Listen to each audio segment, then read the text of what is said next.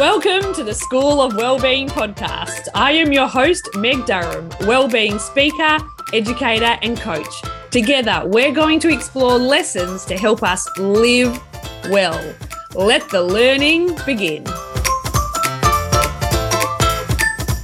In this episode, I chat with Dr. David Else. David is a clinical and sports psychologist that has worked with various elite sports groups in the lead up to major events and also returning veterans as they adjust back to life. David has a number of areas of interest, including obsessive related conditions, performance, trauma, relationship based issues, and how judgments of our own abilities affect performance in sport, work, and life. David lives in Toowoomba and loves to spend time with his family outdoors doing a variety of activities. I have invited David to this podcast because he is my psychologist. I have worked with David since 2013, and he plays an important part in my personal well-being strategy.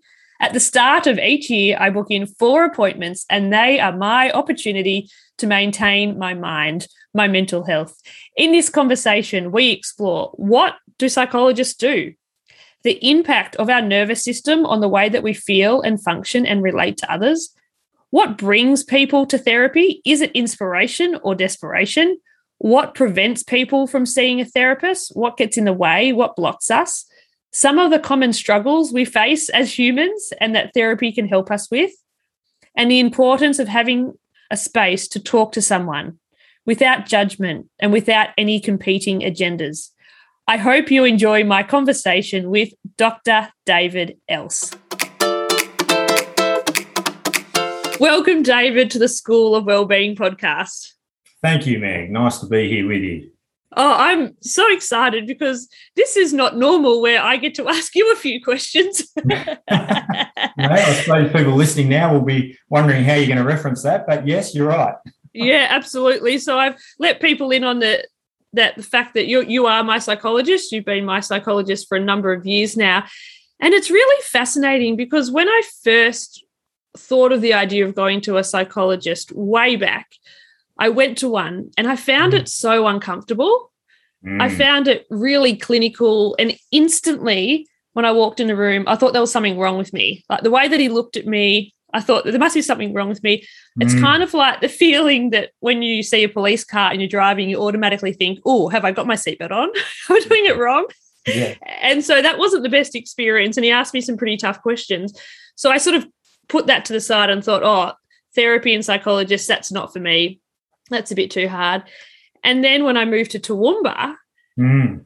I made my first adult friend in Toowoomba, which was really exciting. And Michelle's given permission so I can share her name. And she sees you and she said, like, go and see David. If you want to have a chat to someone, David's a person to chat with. I thought, well, why not?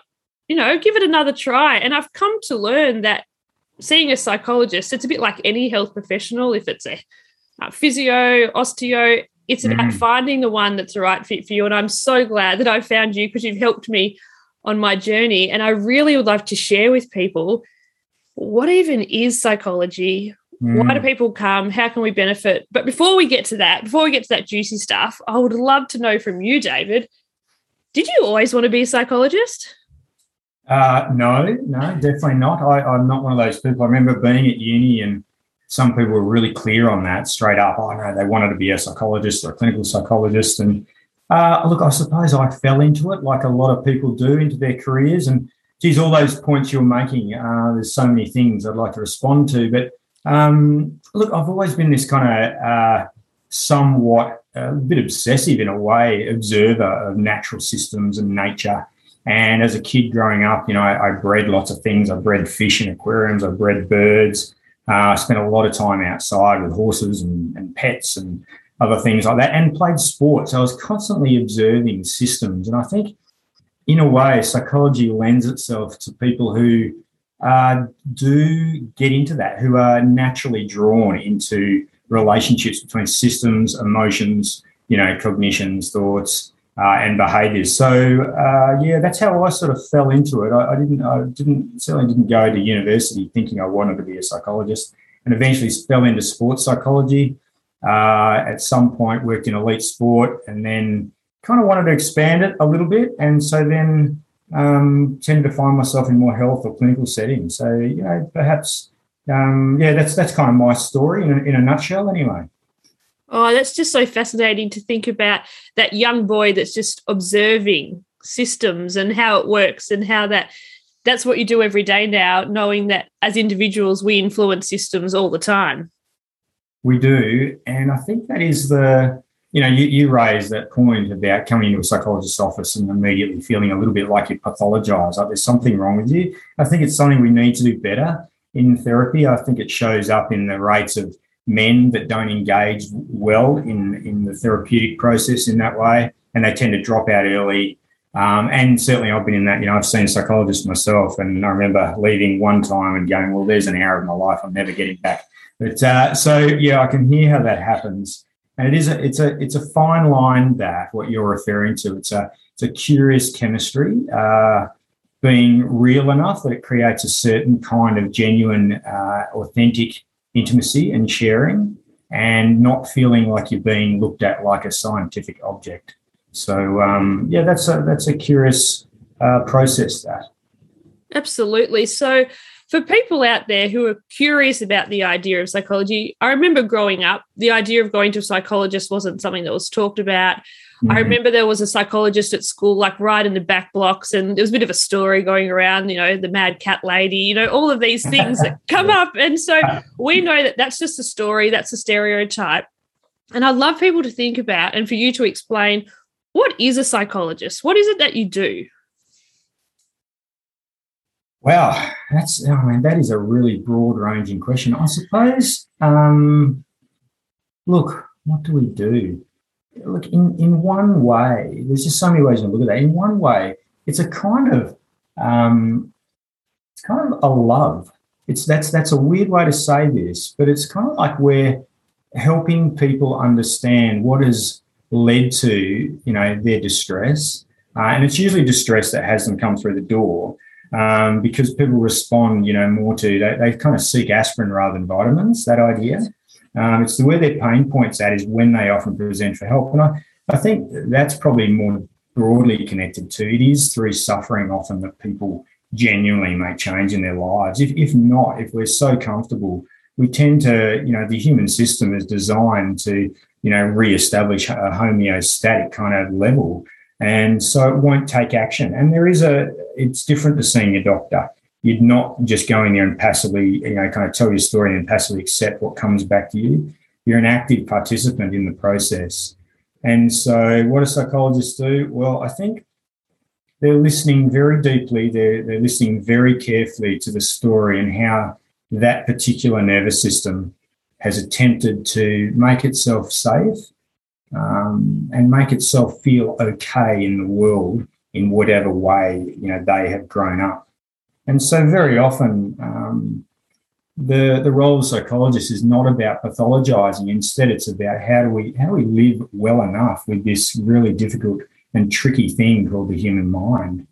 Um, and and I think as individual psychologists, so myself, we're listening for what are the nuances in that individual mind, and how do we help you kind of manage it well enough. Uh, does that does that answer that? You think, Meg? Yeah. Oh, I can already see asking me to think.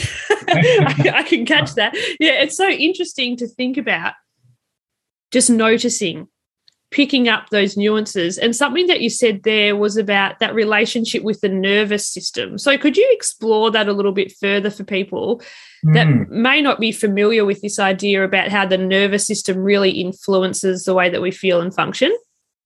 Yeah, absolutely. I mean, I find this completely fascinating. The nervous system for humans, we're not really a top predator. We've got arrived there very early in our evolutionary kind of history. So we're not a natural predator. We're more of a we're a herd, we're a pack animal. We are a lot about belonging. And when we feel like we belong, our nervous system feels kind of secure, more secure in that. Um, but of course, we're we're born premature. We're born with our nervous system not fully ready. So if you have a look, I think a giraffe within about 12 minutes of birth can run. You know, and I often say to how long did it take you to learn how to run? And you know, for most humans, that's at least three years, sometimes more. And there's no way that they're at all independently functioning until at least 10. That's a massive upfront investment in time, energy from that. And where do you get that? Well, you get it, you've got to get it from your group. So if you're not connected in your group, your nervous system essentially is going to say, uh, this isn't a safe environment. And uh, when it's saying that, it starts to alter the way the nervous system functions.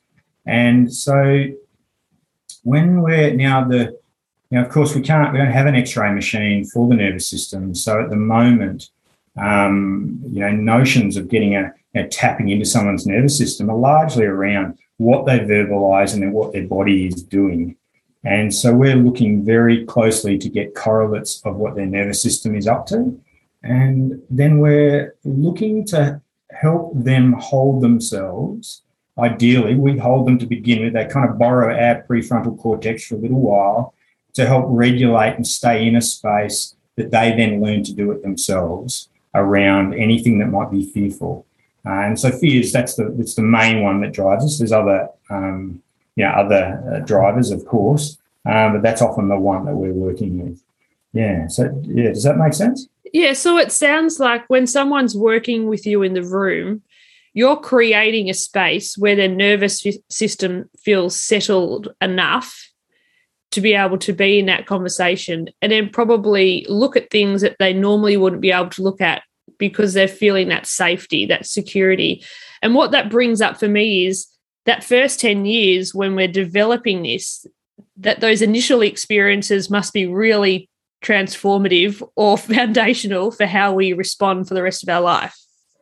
Absolutely, yeah. So they are the you know they're the foundation and formative years. Uh, you know, of course, there is another part to it, and I, I sometimes wonder if psychology has overstated the, the nurture part of that relationship. There, there is a temperament that you're born with, and that will make your nervous system kind of you know, a bit more likely to be either you know responding to fear stimuli or uh, responding in other ways. So, um, but yeah, for sure, those those early years uh, have a have a big influence on the kind of narratives that you get running in the back of your mind. They're hard. They're hard to track. They're like whispers. They're just it's that idea of they're just in your peripheral vision um, but they they it's temporary. They only come in and out, and they come in more obviously when we're suffering, when we're struggling with life. Um, so the idea in the room is to get it safe enough that people will get into that space where they allow them to come out of the periphery and into the into a more uh, accessible space, and then to help guide them back into that in a more voluntary adult type way because of course when they formed up a child doesn't have the reflective uh, or abstract capacity to stand back and critically understand whether the the ways of responding are helpful in the long term or not. But as adults, we do, and that's where therapy that's where therapy does its thing in the, in the adult context. So it sounds like therapy is really creating a space for people to step back a little bit and just notice what's happening in their life, notice the thoughts, catch the thoughts, and then look at it and decide is this helpful? Is it unhelpful? Is it serving me? Do I need to use this? Do I need to think about it differently? And really trying to create just more space in our minds. Yep, absolutely. So space in their mind, and then the willingness, or um, you know, a little further along is the willingness to then push into those those places that uh, create struggle for them and kind of realign them or, you know, sometimes not even getting rid of them or, or necessarily changing them, but allowing them to be there without the, the secondary effect, which is of the, you know, the self criticism or the condemning of self about how we might have responded.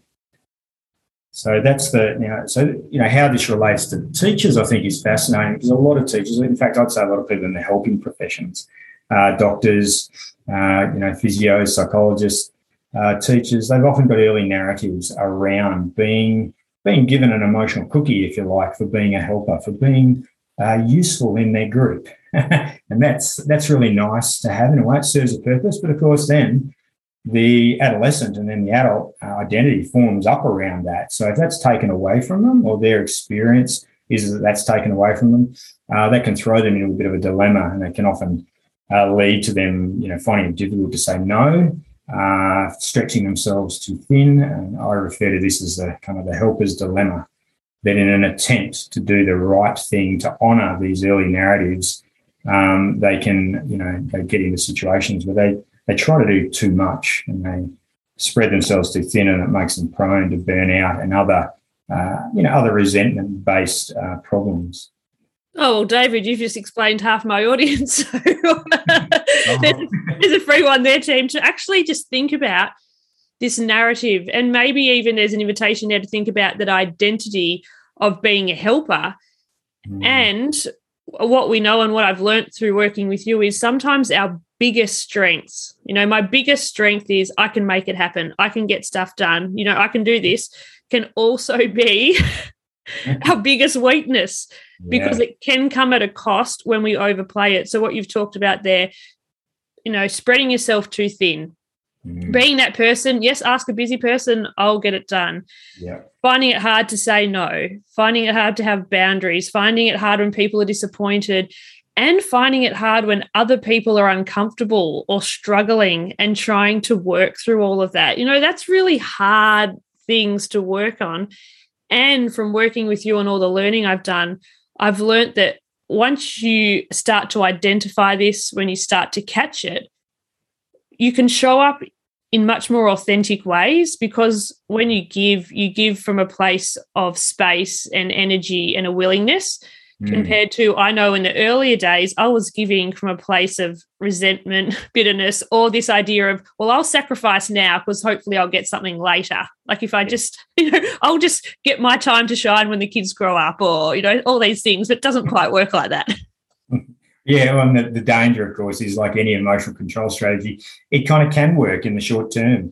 Beer, beer works, you know, like beer works for a few hours. Problem is, there's an eight hour, uh, you know, kind of lag afterwards where it disturbs your sleep, where you can feel crappy about yourself, you're dehydrated, and it doesn't work in the long term. And so, yeah, that, you know, yeah, the payoff, I'll be okay when I get a new car. I'll be okay when we've decorated the kitchen or redone the, you know, whatever that might be. Uh, it's a, it's very tempting and uh, it's, a, it's, a, it's a tricky play. You're right. The mind is kind of cunning. It can sneak in around, can come in the side door. And so, you know, therapy plays a role here, I suppose, in terms of getting to know the patterns. And then when the patterns are known well enough, it, we can help reflect that back. And when there's enough uh, access, I, you know, I refer to it as access, I suppose, um, it can quite easily develop a common language where it doesn't take much to just get the you know, your patient or your client, uh, whoever you're working with, to be able to they catch themselves. So you you you're just doing it, and I know we spoke the other day, and you gave me a really good example of when you're able to catch yourself. Um, and that's a highly that's quite a highly developed skill. And uh, I mean, I think the other part of this is we don't we we probably relinquish a lot of the the cultural uh, aspects um, that trained children and trained us in learning how to do this. We're not watching Greek tragedies anymore as a group and learning well, what are the what are the strings to pull out of that. Uh, so yeah, and and so psychologists play part of that role. Oh, I think you play a massive role, and I just think of my experience over the time. I used to be edgy about something or have a bit of tension about something. I'm like, oh, I can't wait to get to my David appointment. And then we'd have this conversation. It's like, oh, it's just the intensity is gone. Mm. I've got a mm. bit of perspective now and understanding. And a few years down the track, you know, I've set it up now. It's my mind maintenance as part of my well-being strategy. I see David every quarter and I look at mind maintenance just like we look at servicing a car. You know, it's so interesting that here in Australia, we're much more comfortable of servicing our car than servicing our mind, which is the most important thing that we've got. And so I set that up. And what I've noticed now is I am better at catching things. So something that used to get under my skin or really irritate me, and probably I'd be thinking on it for a few weeks. Mm. Now it's just a matter of a few hours. I can catch yeah. it, I can look at it, I can journal, mm. I can understand it and move on. Is that something what happens regularly with clients? Uh, look, we'd, we'd love it too. Uh, it's, it's so varied, Meg, and and you're right. That is some of the things, and you've made a really interesting distinction there, which is you're not talking about that you don't get activated. It's not like that's gone, and that's a false idea of what mental health is. Uh, it's more about I, can. I mean, I quite like the analogy of the beach. uh, and that is, you know, the waves keep coming. Some days they're big, some days they're small. They're never, they're never permanent. A wave never stops halfway through the break. Um, but it's always changing and we just get we kind of get better at riding them or going under them or being able to you know watch them come and go and so that's a nice and so that is really what we're looking for it's less about we're going to change your life situation and it can lead to a point of conflict or, or difficulty in the room where people sometimes come in going, you know, take my problems away. That's sort of what they're saying in a way. They, they try not to say it that directly, but it's kind of what they're saying to us. And so there needs to be enough trust in the room to be able to, you know, help. You know, there's a kind of, um, yeah, it's it's a kind of, it's patronising to take someone's problem from them in a way, an, an adult. So it's kind of an, an act of giving in a way to let them be with their problem and know and trust that they have the resources to be able to um, find a way to manage it themselves.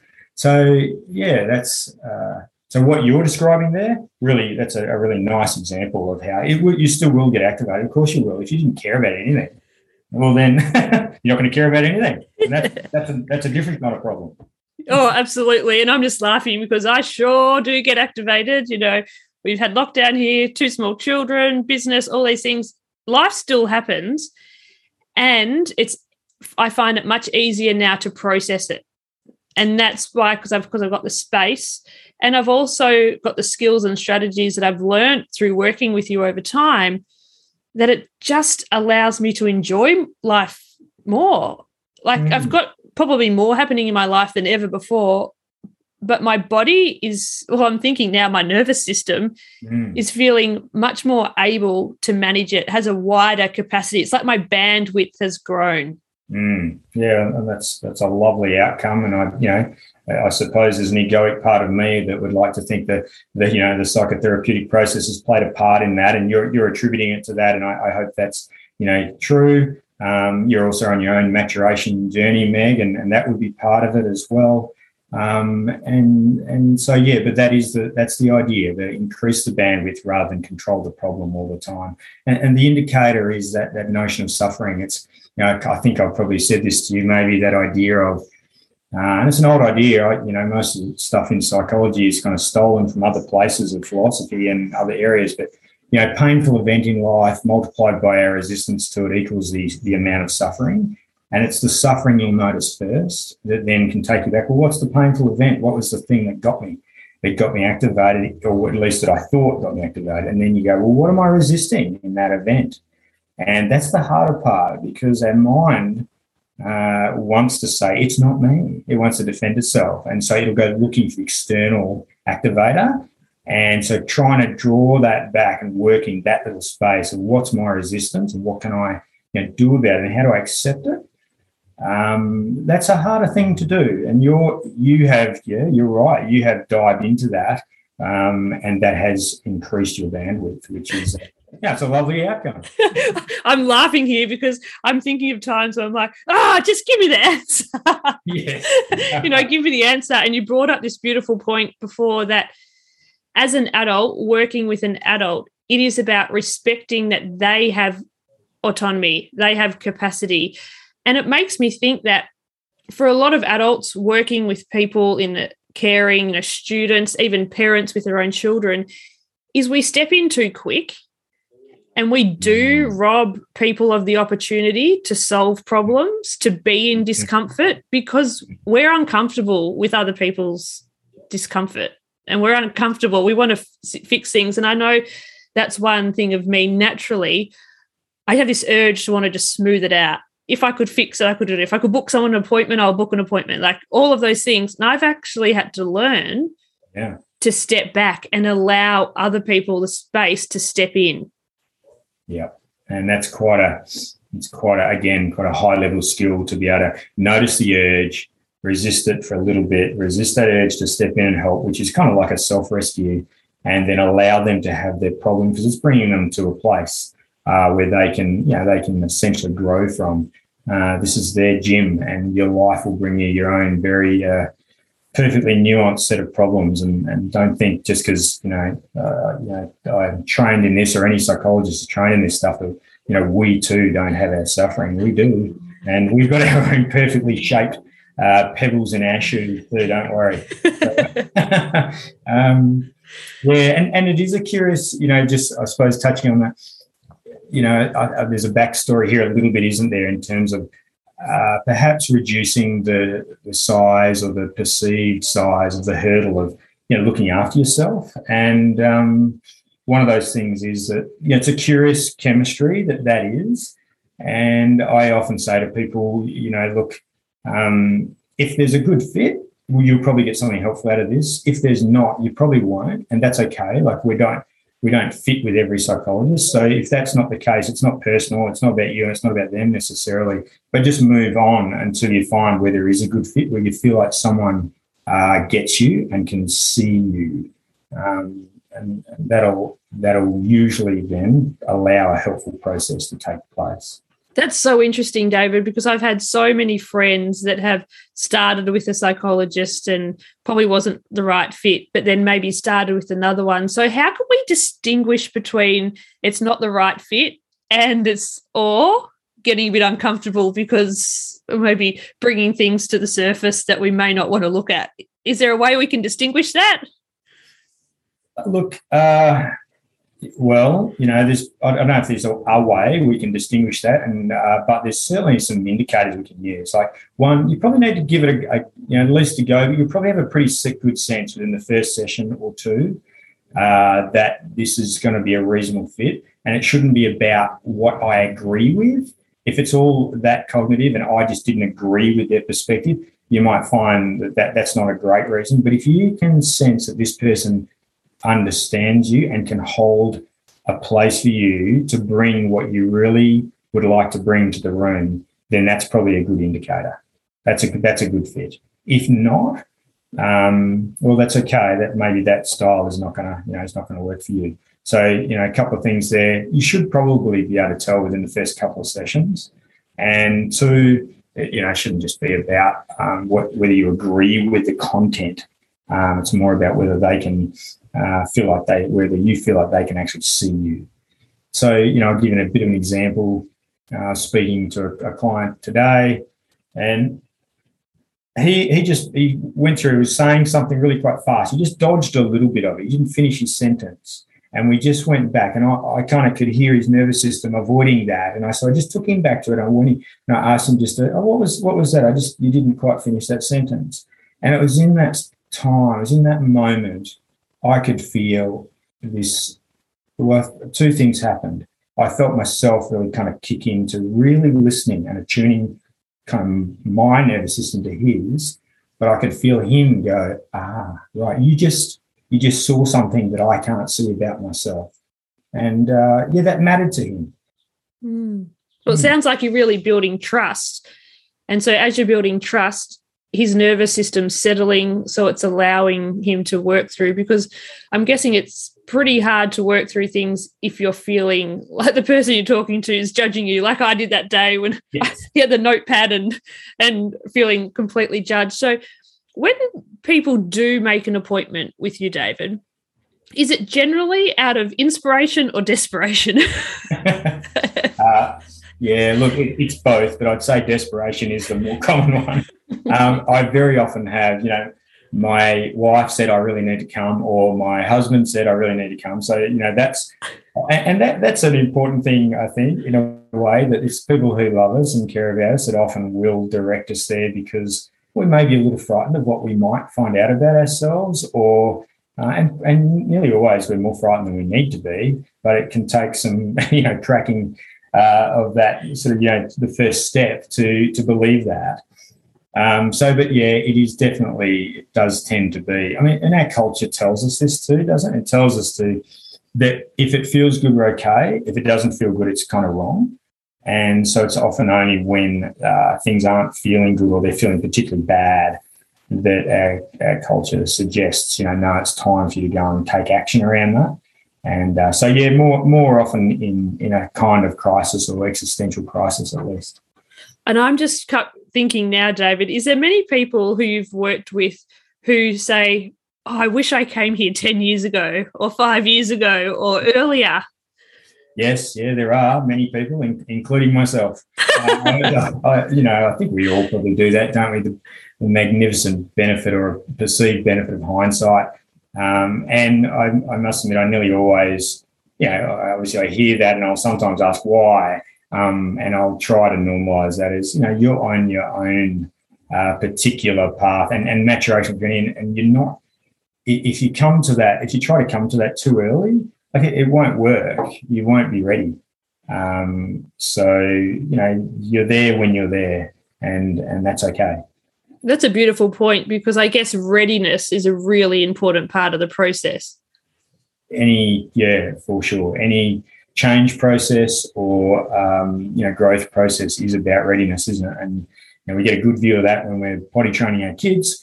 Uh, try and try and try, and they don't do it. And then literally, when they're ready, you give them the least, the tiny little bit of stimulation, and bang, they just catch it, and away they go. Um, yeah, it's so true. It's like some people can flirt with an idea, and it's happening in a day. Other people, it's 10 years and then they're off and running. We're all different and thinking about that readiness. And then I'd love for you to share when people first come to you, what are some common things that bring people to you? Yeah, look, um, I think that the easy, in some ways, the glib or easy answer is to go, oh, well, it's anxiety or it's depression or it's these these sort of terms that have that, that get thrown around pretty easily now. Um, and in some ways, it's really helpful, but in other ways, it kind of pathologizes normal human distress. Uh, I'd, I'd, have to say, you know, the majority of it is what I, uh, you know, again, I stole this term, I think, from uh, Yalom, but uh, matters of the heart, you know, things that interrupt their key relationships, either with their children, with their spouses, or, you know, intimate partners, or with their, in their, their family. Uh, so they're very often, um, uh, yeah, that's often a, a, big reason why people come to deal with that. Uh, and then the other ones are, major life changes, and that can be lost, you know, a loss of someone, loss of a job. It's a major life adjustment.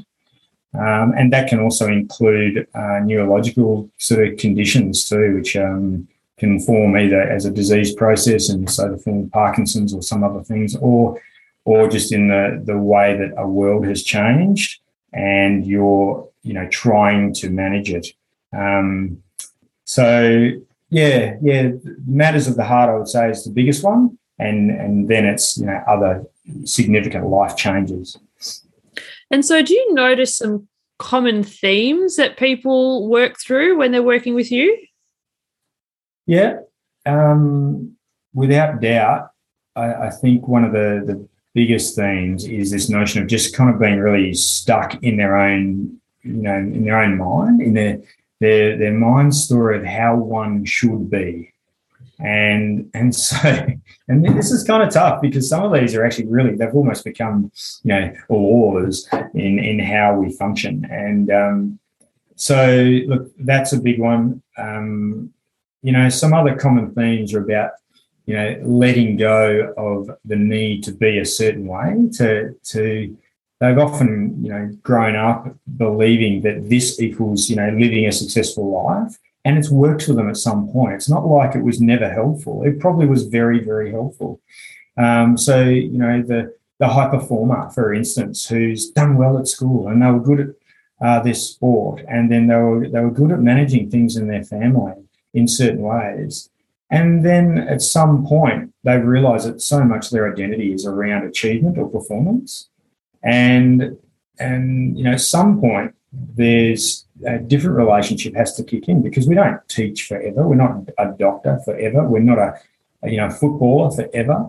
Um, and so at some point, that does require a shift in your relationship that's, you know, around identifying with a sense of being rather than doing.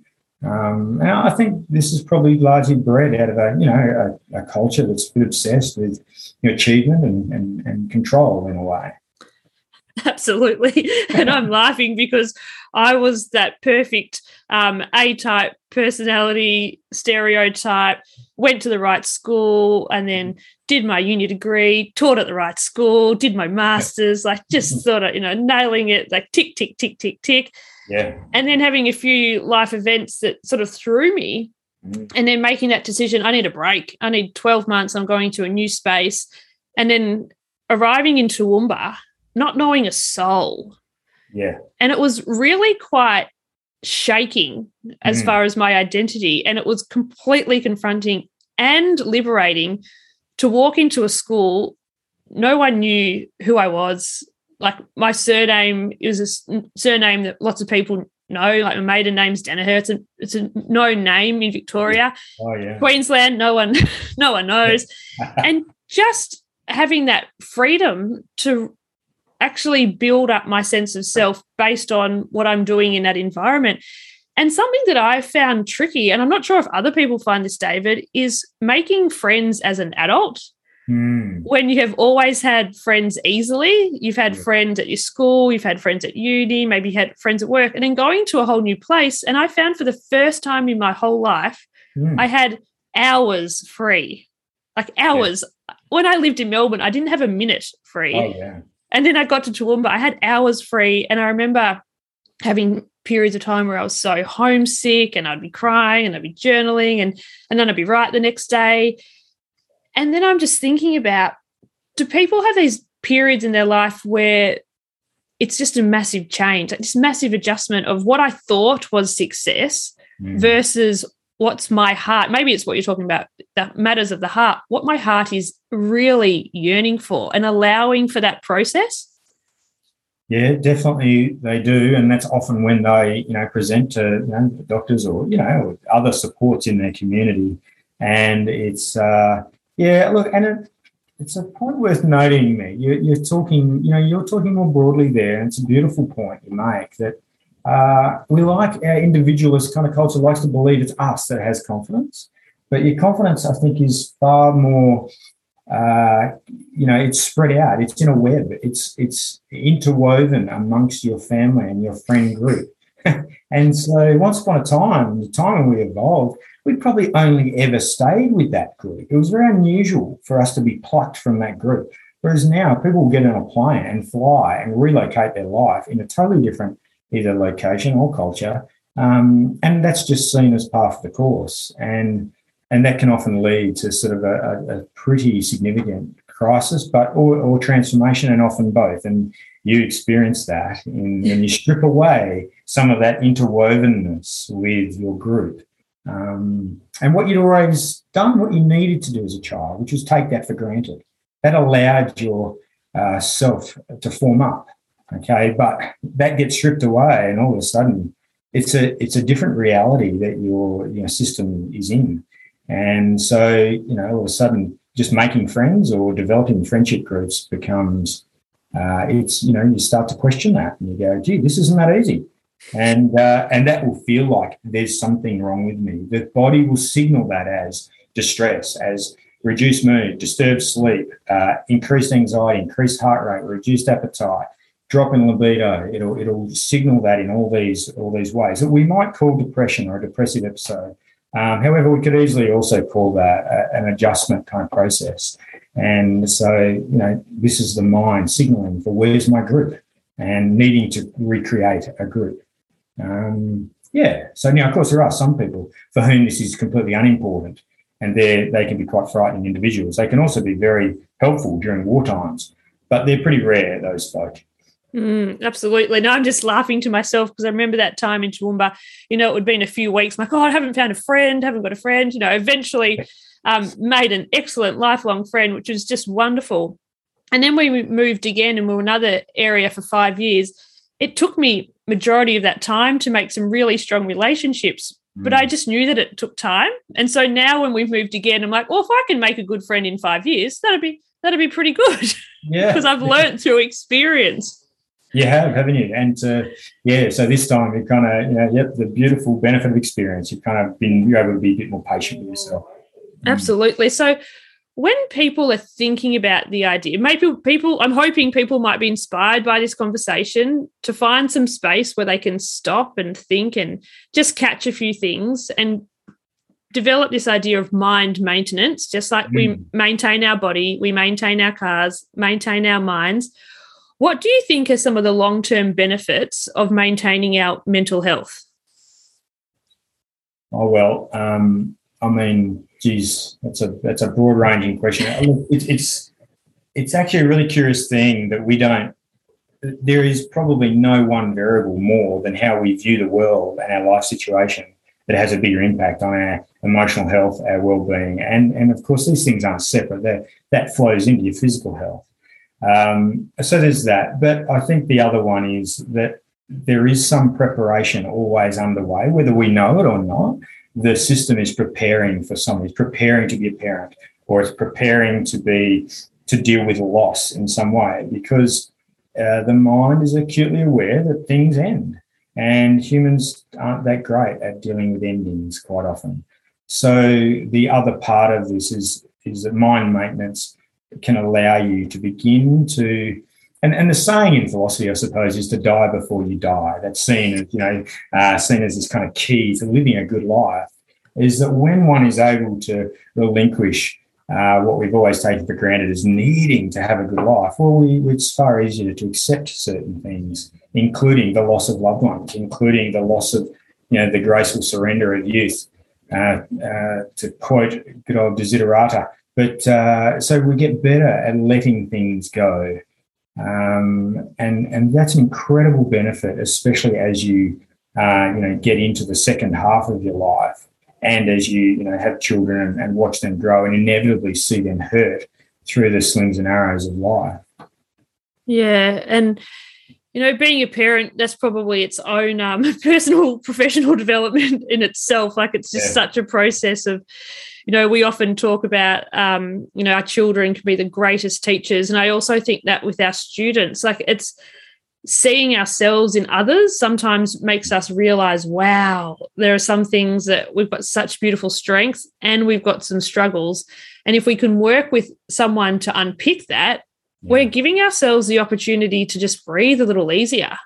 Yeah, you, you put that well, Meg. And I, I think that's yeah something I probably didn't just mention there is you know, whether it's with our children or with our, uh, you know, pupils or people we're working with, essentially we're in relationship with these people, aren't we? It gives us a bit more space to be able to hold a space and be present to them. And that's valuable anywhere. That's valuable as a teacher working with, uh, you know, students. Uh, my son told me a beautiful example uh, last night of a teacher, and he said he watched him as this uh, kid didn't read the social cues and he asked a question in the middle of a tense period in the class and he saw the teacher kind of almost react and then was able to kind of hold himself, regulate, and then just answer the question and, and move it on. And I was, you know, we were saying how skillful that was. I, you know, I was I was quite envious of him in, in that moment. yeah. Yeah. So that's a real benefit of this mind maintenance sort of idea too, is as you develop these skills, you're, you're able to hold a space for those difficult interactions that we're all going to have, be it in our job, if we're a teacher or, you know, in any kind of work we do, or if it's at the your local, you know, sporting ground and you're in an argument over, you know, the, the cricketers coming under the ground before the footy's finished to do some maintenance or something, you know. Absolutely. It's it's really for me uh, in my mind, I'm thinking this maintenance, if we look at our mind and maintain it, it allows us l- more headspace, which allows us more perspective, which allows us more understanding. And then if we're feeling more comfortable in our bodies, so our nervous system's more comfortable, then that's going to allow us to be in deeper relationships with other people because we're settled and we're feeling connected. Yeah, and and there's where you start now talking. You know, I feel a little bit like a financial advisor here. That's when you start to see the exponential change um, and it's not like we've got to be careful we don't go, oh, I've got to achieve that, uh, because then we set it up for a struggle in that way.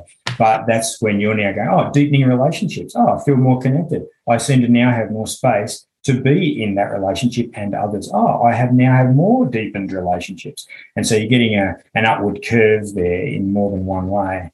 Uh, the nervous system is also then going, oh, I'm I'm more okay with being because I'm I've got my people around me you know, and I know where where I fit in that to a degree. Of course, that can change, but you, you know enough that it can regulate you during, you know, bigger breaking waves. And I've actually never thought of it like this, David, but for a lot of people, maybe working with a psychologist or a therapist may be the first time they've had a relationship that feels completely safe and unconditional. and that's uh, I think it's a really good point. It is one of the few spaces where people you can actually literally give yourself permission to be, uh, you know, kind of looked after, to be genuinely seen, and to um, and then also to reflect and see yourself, but not as you are right then, but who you have been, and to have a, a different sort of compassion for that that isn't about driving yourself harder. Um, yeah. So, and, and that's definitely true. And, the, you know, in therapy, we talk about the difference sometimes between abuse and neglect. And, you know, in some ways, you know, if you get kicked in life, at least you're worth kicking.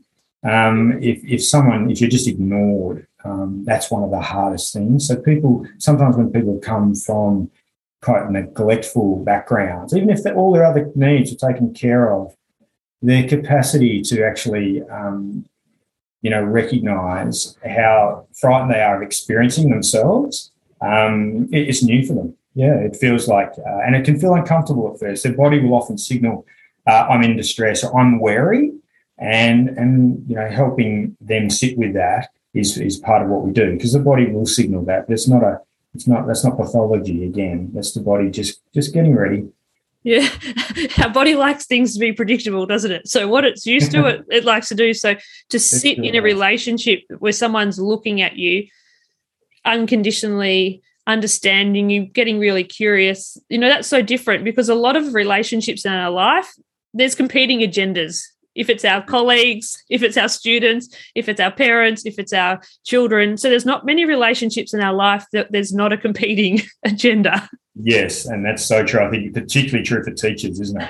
You know, managing these relationships where there must be an instinctive part to get closer to the student, but also being very aware that to try and get too close, the student's going to react. Oh, I don't want to be seen as a teacher's pet, but to be too hard as well would be a very hard way to live in what is, you know, this environment where our normal natural desires is desire is to connect in order to learn from that.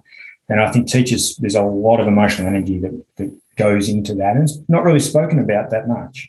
Oh, the emotional labor with working with other humans is just through the roof. And I know when I came into teaching, I was naturally on that harder side. You know, don't smile to Easter, you know, let them know who's boss and work through all that. And I've now learned that relationships are everything.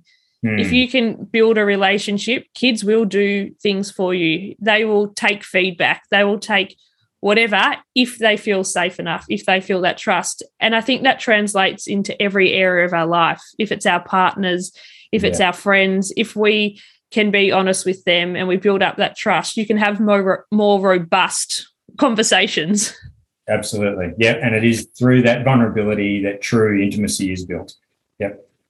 And what a gift if we could, you know, create a world where it's more okay to be seen for who we are, the strengths and struggles, and to maybe just pause that need for constant performing and perfecting and, you know, mm. to be mm. seen as a certain identity. It would be just such a gift for all of us.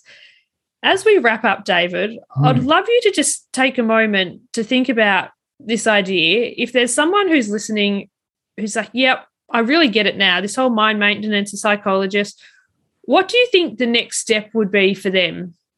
to find a psychologist? Like, what do you, where do you do? What do you do? Do you look on the internet or how do you find a psychologist? Oh, well, you know, uh, there's there's an APS service called Find a Psychologist. Uh, that's a, that's a place to start. Uh, I mean, you can you can Google them. You'll see, you know, they'll come up. Uh, I think often a very uh, good path is via your GP because the GPs in the local area they generally have a pretty good idea of, and they'll know you would agree. So they'll sort of probably suggest someone who they believe you'll have a good fit with, and that matters, uh, as we've spoken about. So uh, that's a good path. And then there's friends and and family members and colleagues sort of you know begin to go. Is there anyone who you've heard of, or have you worked with anyone? And and get recommendations like that. Um, and then you can go, you can just call them directly and, and make appointments, or you can, uh, quite often, the medical centres will, uh, they'll be able to, you know, contact them for you sometimes to see if there's places available.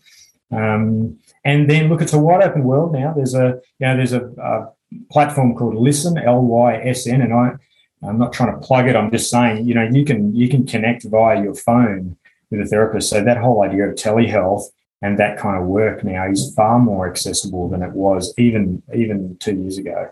Uh, so uh, yeah, those that's probably a good next step. Um, but getting the fit, I think, is you know we're, we're, trying to answer that a little bit. And your GP, people who know you, uh, people who care about you, will often be able to give you some pointers in the right direction there. That is such good advice. Yeah, I remember when Michelle mentioned it, and I just, oh, we were housemates at the time, and she used to head off and be all hot under the collar about something, and then she'd come back and like, oh, it all makes sense. Like, oh, I've got to go to suss this out. This is great to have someone to talk to, and I talk about it freely. People in my family know that I see David. My friends know I see David. And if I've got like a meaty issue at the moment, like, oh, when's your next David appointment? Or, you know, it's just a normal part of everyday life. So, this is what I hope for everybody to have a normal part of their everyday life, a space to be with someone, to talk through things, to maintain your mind, and see the benefits of life when you've got someone else to work with you and to maybe go beyond that stereotype of a psychologist go beyond the idea of you're going to be lying on a couch and go back in time. It's two people having a chat and you know there's so many benefit benefits for it. So david as we wrap up i have four um, sentence starters. Uh, would you would you be willing to um, play along? Yeah absolutely. I'll, I'll give it a go. Okay, so the first question is I am inspired by. Uh, well, I think that's probably nature and systems. I, I, think I probably, you know, kind of answered that one a little bit earlier on. oh, that's so cool. Um, number two, when life feels hard. Get connected, um, not digitally, um, but get connected. You know, reach out for your group. Love that. It's so true. Uh, number three, an underrated skill is. Well, I'm an old ACDC fan, and I, I loved I love Bon Scott's line. Doing nothing means a lot to me. Which you know perhaps is is more uh, translated into you know that notion of surrender or or acceptance of learning to be, not do. I think it's a real challenge for us nowadays. Um, so yeah, yeah, maybe doing nothing, just being. so cool. And number four, I am looking forward to. Uh, gee, this is this is an interesting one. I'm looking forward to, as you know, I grew up in WA, so I'm looking forward to connecting nature uh, systems uh, in WA at some stage in the future. Um, or my more cheeky answer to that probably would be um, not looking forward. not looking forward reflexively, anyway. oh, David, thank you so much for your time today. Thank you for sharing this conversation. I just know it's going to open the hearts and minds of people. And I'm really grateful for your time and all the work that you do. Thank you, Meg. Uh, much appreciated the uh, invite and, and what you're doing. And uh, all the best to you. Thank you. Bye. Bye bye. every time I talk with David, I learn more about myself and more about others. And what struck me during this conversation is just how important it is to have a space, a space to safely share what's in our minds, what's worrying us, what's keeping us awake at night, to process the challenges of everyday life, to have a space to think about our thinking and feel our feelings without having to worry how other people are receiving the information, how it's going to impact other people. And I am so passionate about creating a world that maintains our mind just like we maintain our body or maintain a car, that we put effort and strategy behind it. Before you go, I'd like to invite you to stop, take a moment, and think about the following two questions. Number one, from this conversation, what is one thing you want to remember? What is your pearl? Number two, what is one action you can take in the next 24 hours to improve your well-being? To keep in the loop with the latest news, special announcements, and practical ways to feel good and live well, subscribe to the Well Loved Thought of the Week. If you or your school community would love to take the next step on your well-being journey, reach out. I offer a range of well-being programs that are purposely designed to help you feel good, function well, and relate better. It is possible to feel good, function well, and relate better. If you are ready, I am here to work with you. To support the show, please rate and review on iTunes and share this episode with your family, friends, and colleagues. I truly believe that it's individual conversations that can move our collective forward, one conversation at a time. All the links from this episode will be in the show notes. Thank you for listening to an episode of the School of Wellbeing. This episode was proudly brought to you by Open Mind Education. Open Mind Education is committed to sharing wellbeing education that makes sense. To learn more, visit the website openmindeducation.com. There, you can sign up for the free five step energy guide to help boost your energy so you can better navigate the ups and downs of life. Thank you for listening, and I look forward to sharing more lessons in the School of Wellbeing next week.